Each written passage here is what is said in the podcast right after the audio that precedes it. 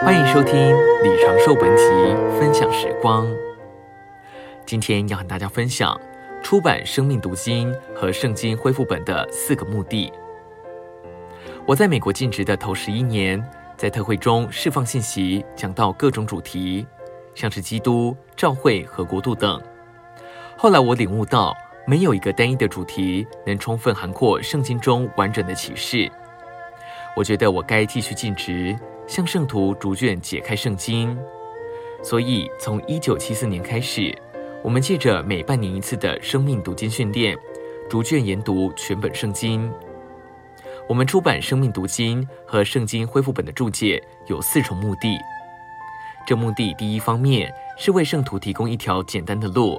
来明白圣经中的真理。传统基督教里许多对圣经的解释可能误导读者，因为他们用难以明白的方式阐明真理。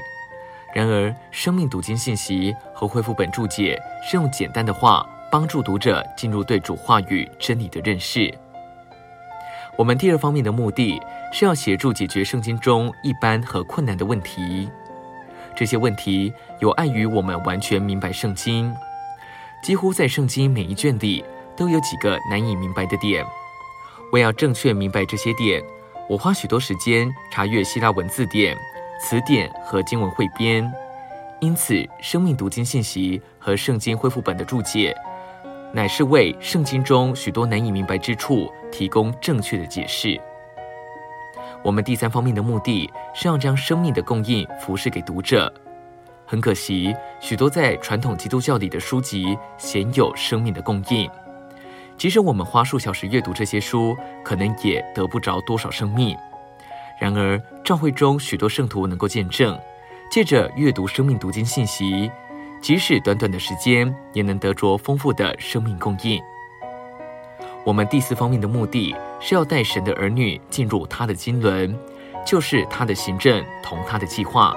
他的定制和他的安排，以达到他的目的，完成他心头的愿望。我鼓励我们当中的年轻人花足够的时间在生命读经信息和圣经恢复本上，使他们在真理上打下美好的根基。今天的分享时光，您有什么摸着吗？欢迎留言给我们。如果喜欢的话，也可以分享出去哦。